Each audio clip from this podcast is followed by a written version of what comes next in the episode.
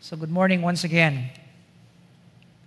Now we come to the week number 4 of our 40 Days of Hope. And our reading today is taken from Psalm 127, verse 1. We have several passages. We will be going from the Old Testament to the New Testament, but we will just have one scripture reading.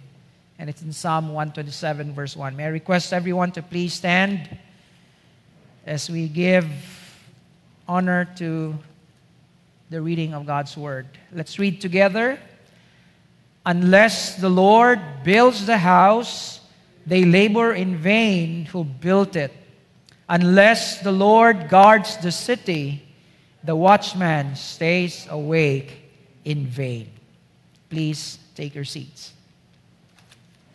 So this is week number 4, and the title of our message today, Hope for My Marriage and Family.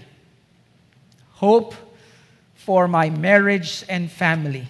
According to God's original plan in the Bible, the family is our Lord's premier institution on earth before human governments were sanctioned, before the nation of Israel was birthed, before the church was established by our Lord, God brought Adam and Eve into the union of marriage, because the plan of God is to make marriage the basic unit of society. The Bible begins with wedding, and the Bible ends with the marriage feast of the land in the final chapters of Revelation.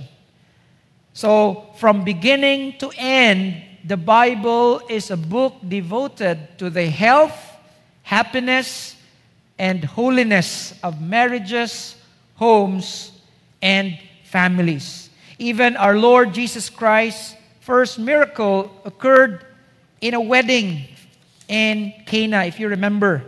And the book of Hebrews says, marriage is honorable among all, and the bed undefiled. We know that marriage was designed by God to promote human happiness and holiness, and this is the foundation of our societies.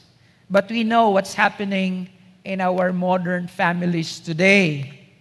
Our families today has far changed from what it was many years ago, and I don't need to tell you that. You know the assaults waged against the family. You know the attacks made against the family today.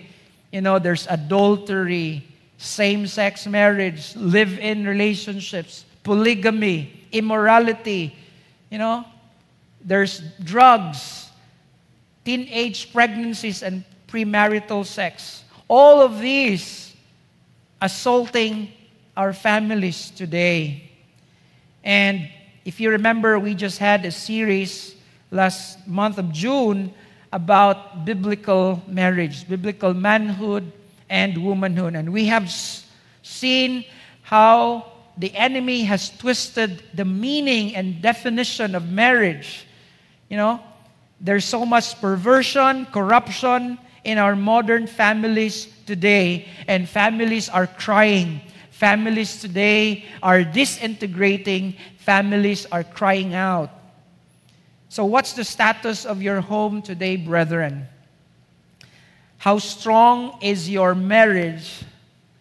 How strong and how happy and holy is your family today?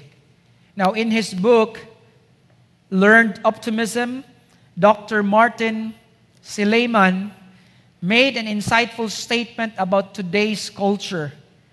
He said one of the reasons why so many people are dealing with life-threatening illnesses, deepening depression, it's because one by one we've allowed the institutions that provide common support for us to be assaulted.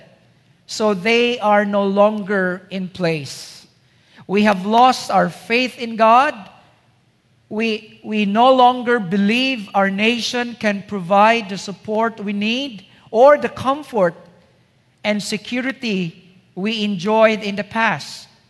And our families have failed when people face major challenges in life. They look around and find that the common support that has been there in the past has vanished. So if you're worried about your home, you're in good company. You're in the good place, because every one of us has vexing family issues, and our families are under assault.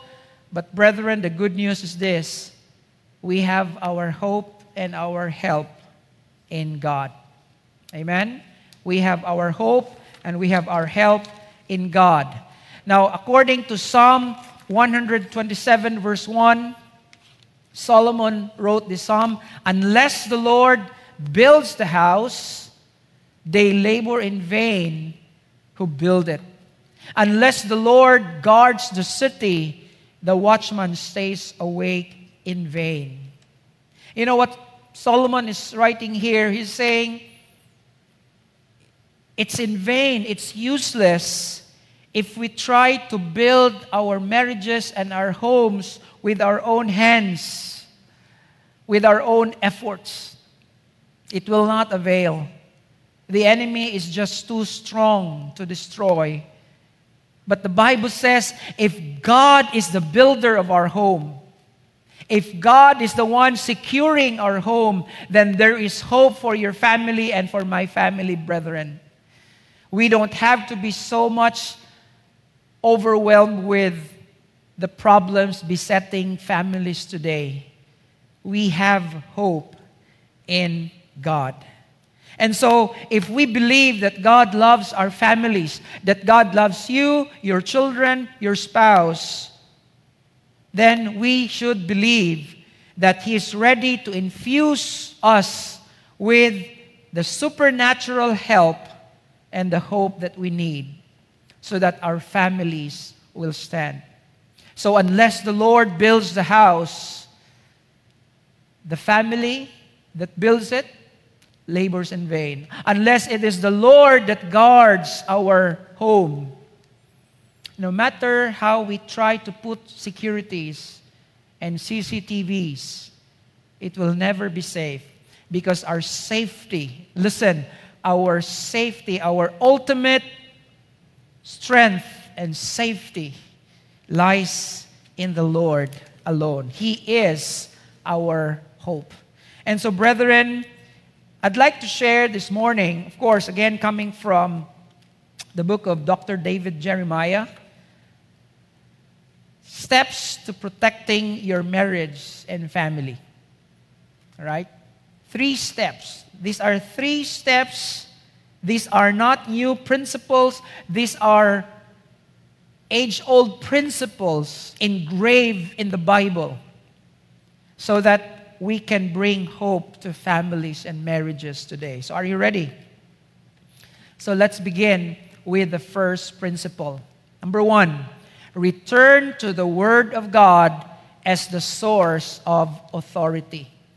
Return to the Word of God as the source of authority. That's the first step, brethren. One of the major reasons why our homes today are disintegrating, why our homes today are being corrupted, because we have abandoned the authority of the Scripture, the authority of the Word of God over our homes. Families today have neglected their Bibles. We have set it aside in cabinets, being dusted. We have forgotten that the foundation of the nations, the foundation of human governments, it all starts with the principles of the Bible. We need to understand, brethren, that the concept of familyhood was God's. It was never coming from Adam and Eve and from human institution. It came from the heart of God. So if it is His idea, then He has given us the authority. All right? He has given us the body of literature, the book of information and instruction, so that we can understand how the family and the marriage will work. So it's very basic, brethren. It's going back to the authority of the Scripture. We have replaced the Scripture, brethren, with what? With social media, with what's trending. You know, we have replaced it with what's dominant in our culture today. And that is why all sorts of problems are besetting our families. Throughout all His Word, the Lord has given clear testimony of the principles and the values that ought to be ours in our families today, brethren. And we see from the pages of the Bible, when God's principles are not followed, you always find trouble. Every time the commandments of God and the principles of God are abandoned, you will always find from the pages of the Scripture testimonies of what? Of failures, of family crises, because God's Word is no longer the authority. In the book of Genesis, we read the story of Jacob's home in crises. You know, one of the most colorful families in the Bible is the family of Jacob. You know, Jacob, he had two wives, you know, Leah and Rachel, and two concubines, and from these four women comes 12 sons. And you know the colorful story of Jacob, the fight, the betrayal, the violence, the favoritism, the bloodshed, the deceit, the prostitution, and all sorts of sordid activity coming out from this family. And even Jacob himself said this in Genesis 42, verse 36, and Jacob, their father, said to them, "You have bereaved me." You know that word bereave? What do we call a family that are going through grief because of the passing away of a loved one? The bereaved family. In other words, Jacob is saying, "You have grieved me. All these things are against me." Friends, if you need hope for your children or your home, just think about Jacob. Jacob had all sorts of problems with his family, fighting wives, fighting children, you know, there's murder. All these things, according to Jacob, are against him. Yet there was hope for Jacob. You know why? Because as long as the Bible and His principles are followed, there's always hope. Let's jump directly to the last pages, last chapter of Genesis, towards the ending. To our amazement, by the time we get to the end of the book of Genesis, we see the gathering of these fighting brothers. After all the deceit and hatred. Notice what Joseph said, "But as for you," referring to his brothers, "you meant evil against me, but God," look at this, "but God meant it for good in order to bring it about, as it is in this day, to save many people alive." And you know what that tells us? When we put God and His Word as our authority, even though our families would go through some sorts of evil, when we trust God and when we go back, when we return to God's Word as our authority, God can always turn it around for good. Amen? So let me tell you this. If you have a problematic husband or wife, if you have problematic children, there is hope for your family. Look at Deuteronomy. Deuteronomy chapter 6, verse 4 to 9. Now, Deuteronomy, this is now the summary of all God's principles and commandments. Deuteronomy was written by Moses. This was his very long sermon reminding the whole nation of Israel as they are about to enter the promised land, Moses is recapitulating all the teachings, all the commandments of God. And Deuteronomy chapter 6 is one of the most important chapter. In fact, they always recite this every day. This is known as the Shema. This is known as the Shema. The word Shema there comes from that word hear. Right? Hear. It's a command. Hear this. So they recite the Shema every day. And notice this, 4 and 5. Hear, O Israel, the Lord our God, the Lord is one. You shall love the Lord your God with all your heart, with all your soul, and with all your strength. Remember, Jesus called this command the greatest commandment. Remember? Love the Lord your God with all your heart, with all your soul, with all your mind. Right? And these words which I command you today shall be in your heart. You see? Shall be in your heart. So Moses is once again reminding God's people that for us to live well in the place where God would put us, His Word must be encapsulated in our heart as our main source of authority.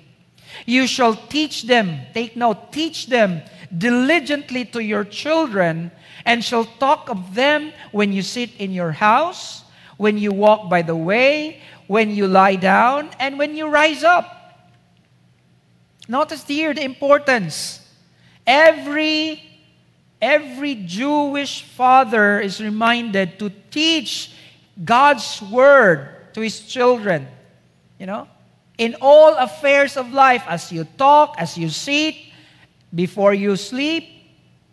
You know, we have this tradition of telling stories to our children before they sleep, but the biblical way, we should tell them stories, and not just fantasy stories, but stories in the Bible.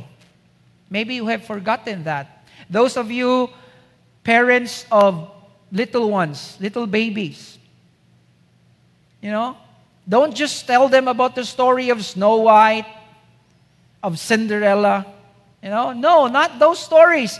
Tell them about the stories of the goodness of God. Tell them the stories of God in the lives of people. That's the problem today. Our kids know about Cinderella. They know about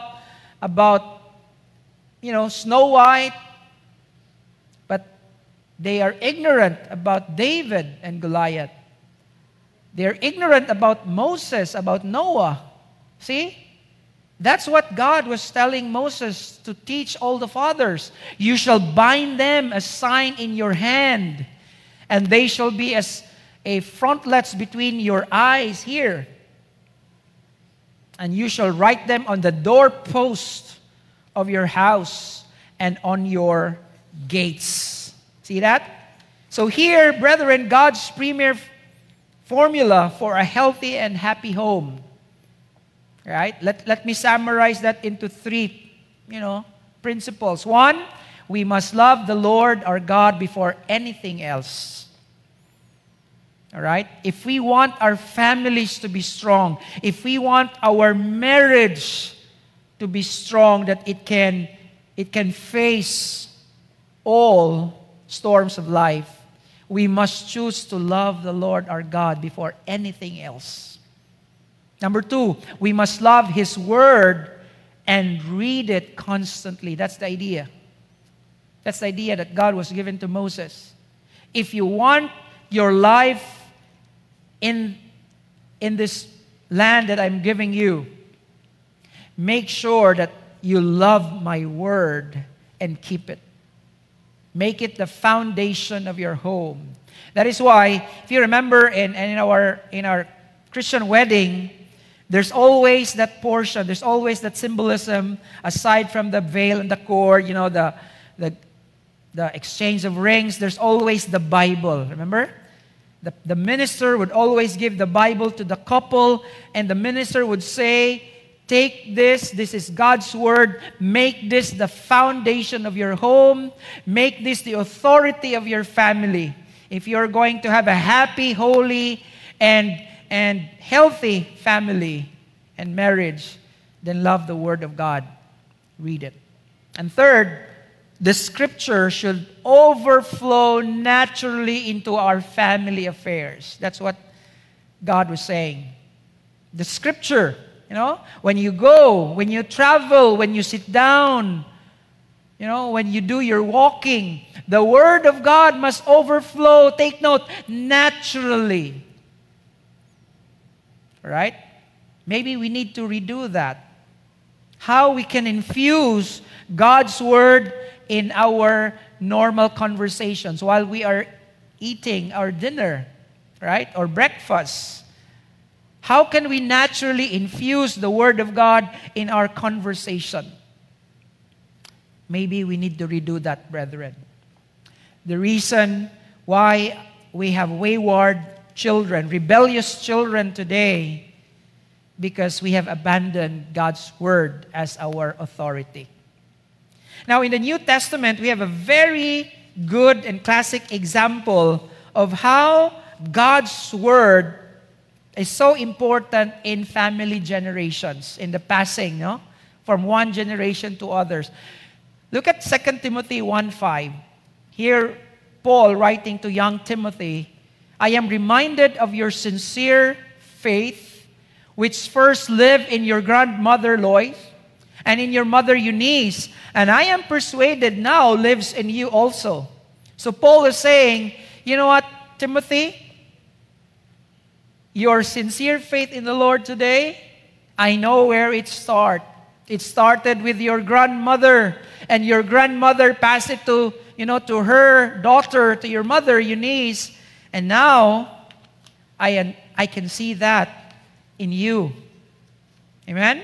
I can see that in you. And notice this, when you jump to chapter 3, Paul went on to say, but as for you, continue in what you have learned and have become convinced of, because you know those from whom you learned it. Of course, Paul again was referring to what? To whom? To his grandmother and mother. And how from infancy, notice this, how from infancy you have known the Holy Scripture. So here we have a glimpse that while young Timothy was growing up, grandmother Lois and mother Eunice were telling Timothy the Scriptures, the stories of the Old Testament. Notice this, which are able to make you wise for salvation through faith in Jesus Christ. So Timothy is wise and he is saved because from infancy the scripture, the Bible, was being taught to him by his parents. All scripture is God-breathed. In other words, all scripture, every portion of the scripture, every word, every tittle, every iota in the scripture comes from the mouth of God. And the Bible says, and it is useful for teaching, for rebuking, for correcting, training in righteousness. Friends, those four words, teaching, rebuking, correcting, training, that means that the Word, the Bible, should be our highest authority in the home. Whenever we are having a problem deciding, you know, what is right and what is wrong, always go back to the pages of the Scripture. They will teach us the truth, and they will teach us what is right. So again, that's the first thing that we must do. Return to the Word of God as the source of authority. Brethren, it's never too late.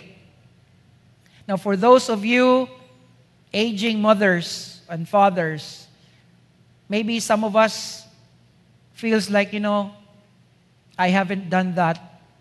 You know, my kids are grown-ups already. It's hard, Pastor. They have their lives now. Well, to those of you grandparents, somehow if you have failed to teach your children, there is hope. You have grandchildren, right? Remember Lois, the grandmother? See, you can start infusing God's word to your grandchildren. If you have missed teaching them God's word when your kids were young, it's never too late to tell them now, and it's never too late to teach your grandchildren. Brethren, if we want hope for our families and marriages, let's return to the Word of God as the source of our authority. Second, reestablish. Reestablish the church as the place where families are nurtured. If there's to be hope for our families, we need to reestablish the church as the main place where families are nurtured. All right? Now, a story is told about a small village that built a school on the edge of a cliff. All right? And this small village, they were so proud of their school. This is in a very remote place. And they were so happy that they could send their kids to the school. But in order for the kids to go to that school, they have to go through a very narrow pathway on the sides of the cliff, a very tall mountain. And so kids would love to go there, enjoy. But you know what? Once in a while, accidents happen. Kids would fall. Right? Kids would fall. Some of them immediately die. Some of them are injured. And those kids that are injured, they have to be rushed, on a stretcher to a clinic that is in the next village.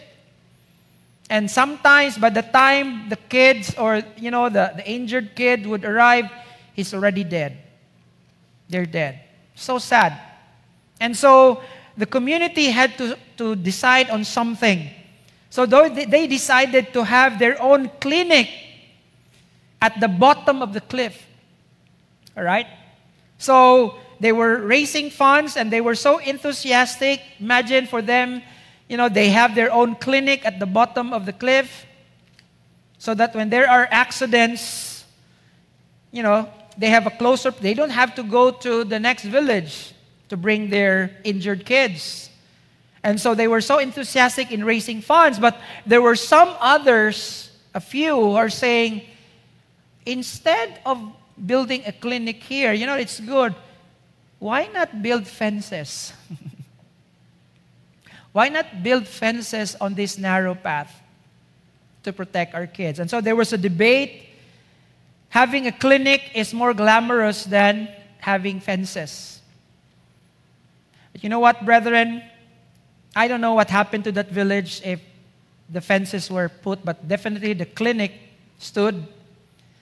But you know what, brethren? A lot of us, most of us in the church today,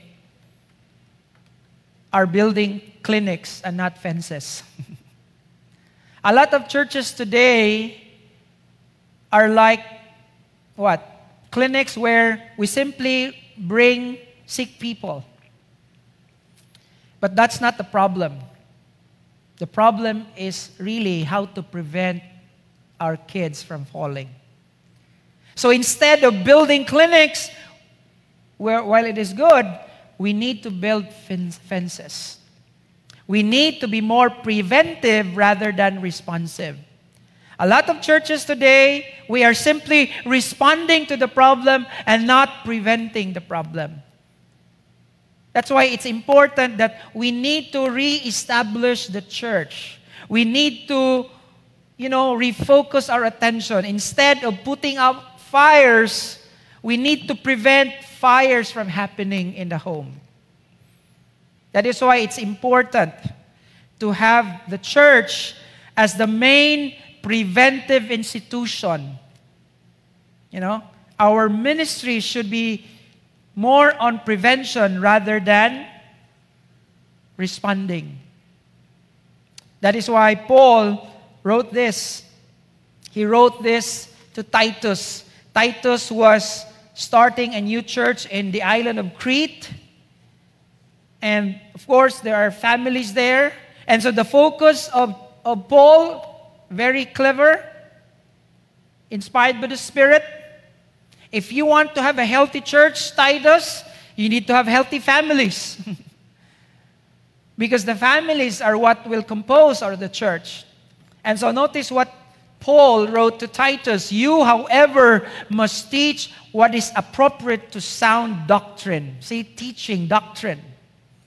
Teach the older men to be temperate. So he starts with the fathers. To be temperate, worthy of respect, self-controlled, sound in faith, and in love and endurance. See? So the church is the nurturing community for families. All right? We teach them how to live, how to act, how to be responsible fathers so that we won't have problems in the future. So teach older men. Men, listen. Fathers, listen. Be temperate. All right? In other words, have self-control. Don't use your position as a father that you can just enrage yourself and shout and use your position to hurt your children and wife. Be worthy of respect. You know, self-control, sound in faith. Likewise, teach the older women. So these are the wives. Wives, are you listening? To be reverent in the way they live. See? Reverent. In other words, the way you should live, there should be honor and respect given to your husband. Not to be slanderers. Kanang sigiglibak sa silingan. Or addicted to much wine. So palahubog din yung mga wives sa Crete. Yung mga Cretans. Women, are you listening? Not addicted to much wine, but to teach what is good. So here, Paul is already saying that, you know, wives, women, you ought to be teacher to your own children. You know, teach what is good.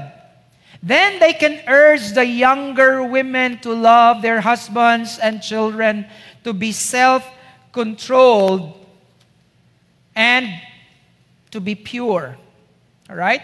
Notice the importance here, the passing of generation. It's important that the church is bringing values and order in the family, and that Paul's instruction to Titus is what? Is that of what? Passing the values to the next generation. See, he starts with the older men and women so that they can teach and set a good example to the younger couples. That should be the dynamics of the church. To be busy at home, to be kind, to be subject to their husbands so that no one will malign the word of God. You see? You see how Paul connects the kind of character and manners of the family, how it affects the word of God. So God wants us to be good neighbors so that our neighbors will know that we are following the word of God. That's the point of Paul. If our neighbors always hear there's so much shouting and brawling in our homes, and then they see us go to church every Sunday, and they would be confused. Is this what their church is teaching? All right? Is this what their church is teaching? See? So there is the passing of what? The values from one generation to the next. Similarly, encourage the young men to be self-controlled. In everything, set them an example. Friends, this is how values are passed on from generation to generation.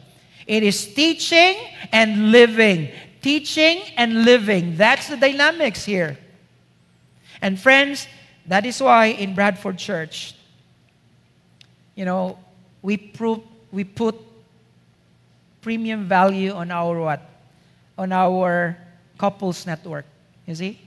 We have our B groups. We have our system of ates and kuyas. So we always find, you know, older couples as examples in our church. We looked up to them, and we even have this tradition that, you know, before younger couples are married, okay, there's a sort of a fellowship with the older couples giving their advices, you know. Remember this? When we were getting married, you know, the older couples were there. We were invited to the network, and there is the passing of what? Of values. And we always look at to our ates and kuyas, to our nanay and tatay in our church. That's the way the church should, you know, should do ministry. That we see the teaching as being, you know, embodied and I'm looking for the right word, modeled by the older couples. So it's being taught and it's being caught by the eyes, right? That's the most important thing. It's going back to the basic, reestablishing the church. Friends, that's what we should do in the church. And third and last, resolve to take responsibility for our families. Resolve to take responsibility for our families. This is the most important part. If we want our families to be healthy and happy and strong, then you and I, you know, either you're a mother, you're a father, you have to resolve, you have to make a strong decision that I'm going to be responsible for the spiritual welfare of my family. You have to stand up for it. Each of us must resolve to take personal accountability and responsibility to become the best husband, the best wife, the best son, the best daughter, the best grandmother, the best grandfather that we can be. So that our homes, our marriage will reflect the glory of God. All right? So we have to give it our best. We have to go back to the scripture. We have to allow the church to nurture us, and we take the responsibility of building our homes with God. All right. Now, we have a good example here from the New Testament. Cornelius. You know Cornelius? In Acts chapter 10, Cornelius was a Roman centurion. Look at verse 1 and 2. At Caesarea, there was a man named Cornelius, a centurion, in what was known as the Italian regiment. He and all his family were devout and God-fearing. Now, this is very important. This is a Gentile. He is not a Jew. He is not yet a believer. But notice what the Bible says. He and all his family were devout and God-fearing. He gave generously to those in need and prayed to God regularly. Now, something that we must understand from this verse. Take note. He and all his family. Remember, we are talking here of a very male leadership culture. The Roman Empire.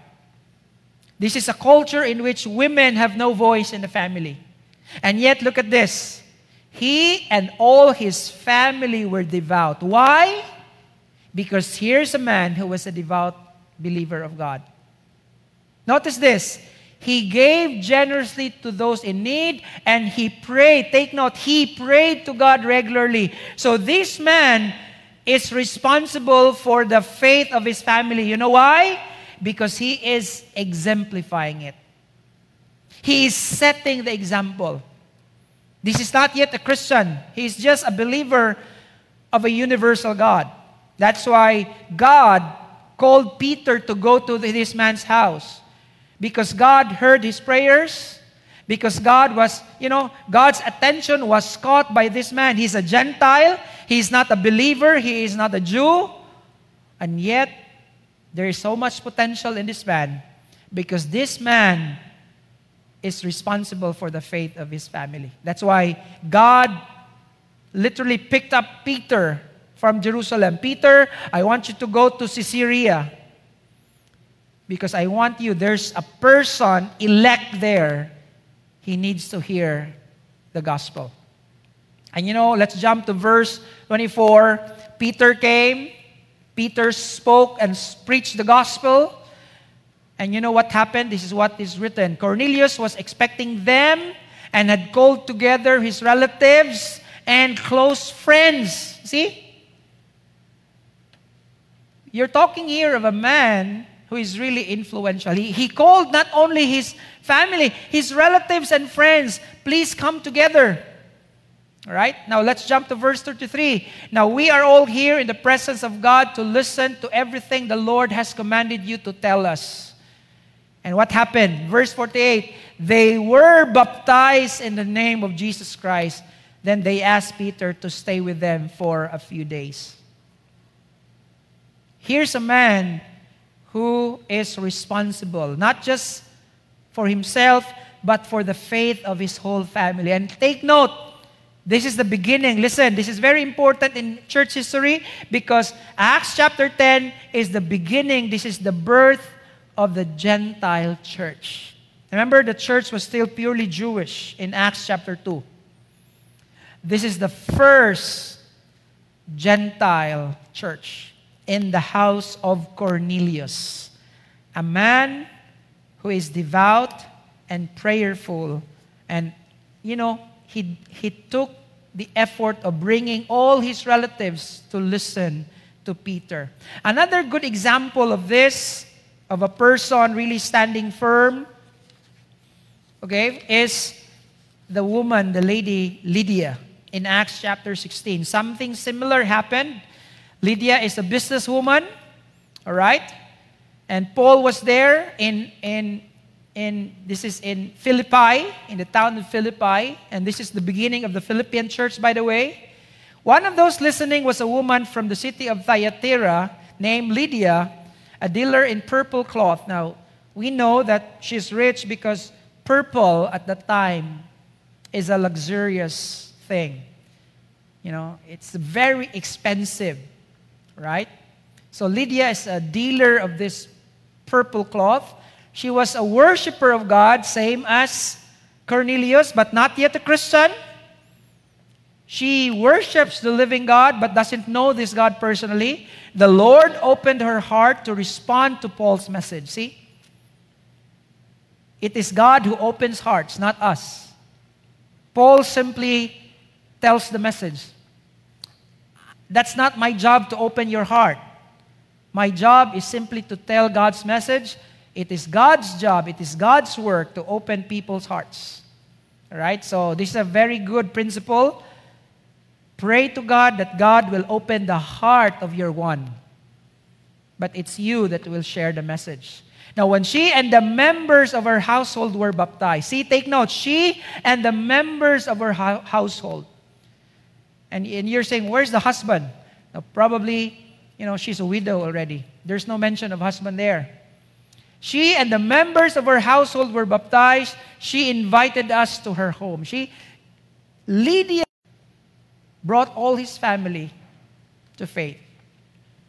Amen? And then a final example is in Acts 18:8. Here's another person, Crispus.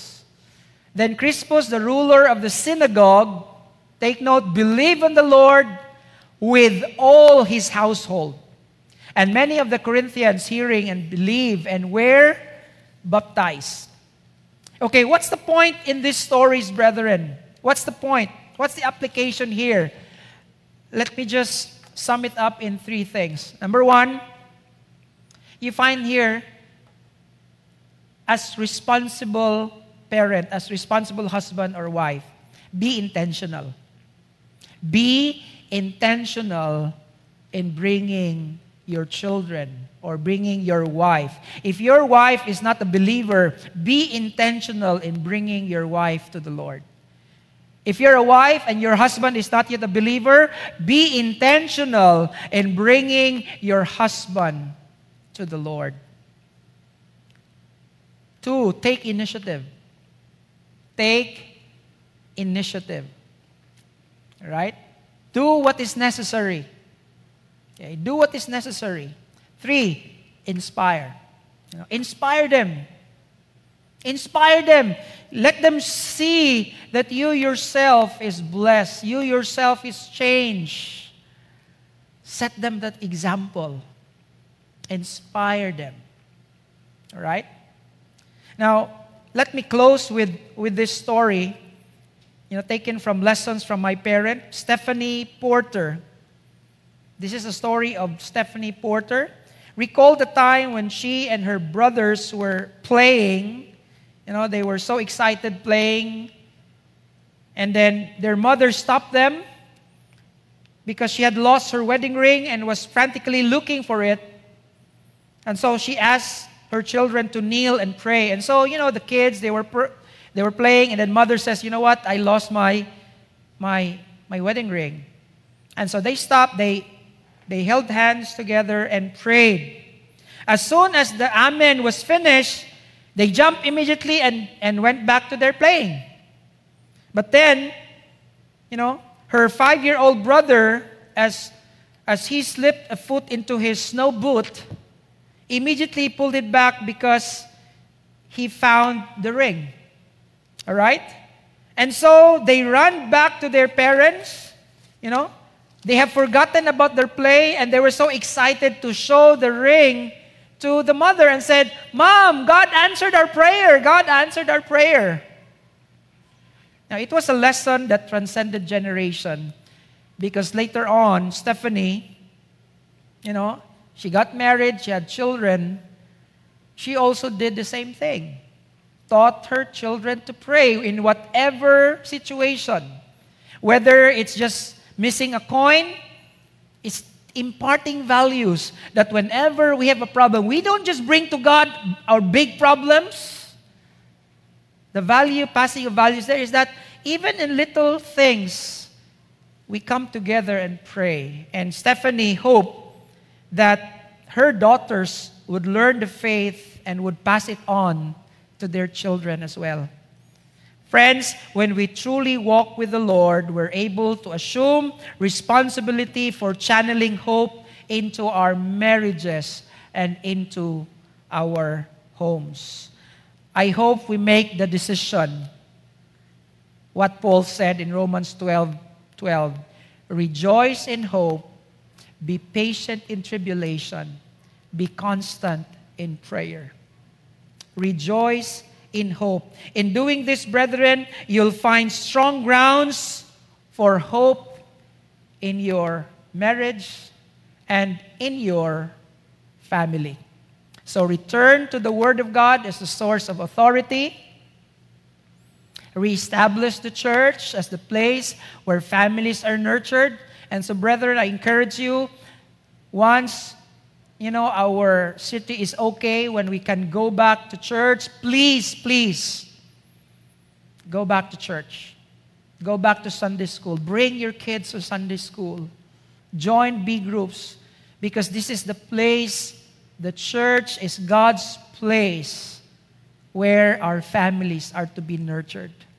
And third, make a strong resolution. Resolve to take responsibility for our families. Amen? Now, why don't we close in prayer? For indeed, blessed is he whose help is in the God of Jacob, whose hope is in the Lord. Father in heaven, you are the hope for our marriages and for our families, O God. We look to you, Lord, for help. Father, we ask for a miracle for our homes. We ask for a miracle for our marriages. Maybe, Lord, there are marriages today that are going through some storms, tough times. Father in heaven, you are the one that bound that marriage, oh God, to becoming one. I pray for that marriage right now. Infuse your hope, Lord, into this husband and wife, that they will be able to resolve their problems, trusting you, O God, as the source, the foundation of that home. Father, I want to pray for problematic families. Bless the parents, Lord. Help them, Lord, to have that wonderful hope that yes, there is a solution to this problem. Jesus is the solution. Bring your miracle, Lord, to that home, to that family. May your name be magnified and be glorified in our marriages and in our homes. And we ask this through Jesus Christ, our Lord. Amen.